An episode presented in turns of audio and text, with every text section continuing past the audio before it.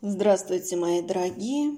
Сегодня мне хотелось бы почитать что-то из памятника древнерусской литературы «Слово о полку Игореве».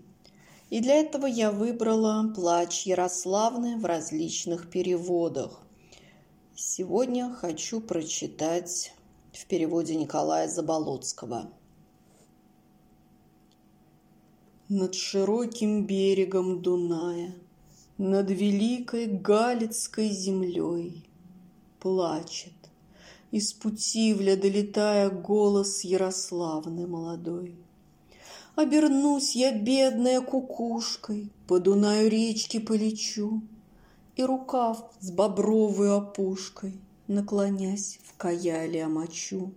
Улетят Развеются туманы, приоткроет очи Игорь князь, И утру кровавые я раны над могучим телом наклонясь.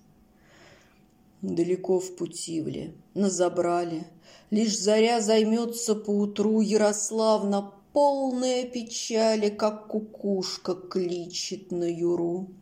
Что ты, ветер, злобно повиваешь, Что клубишь туманы у реки?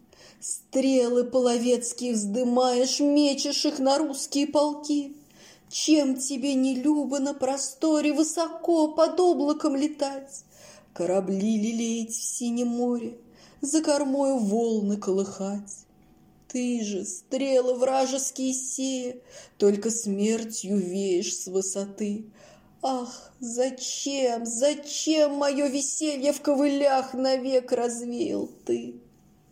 На заре в Путивле, причитая, Как кукушка ранней весной, Ярославна кличет молодая На стене, рыдая городской. Днепр, мой славный, Каменные горы в землях половецких ты пробил, Святослава в дальние просторы До полков Кобяковых носил.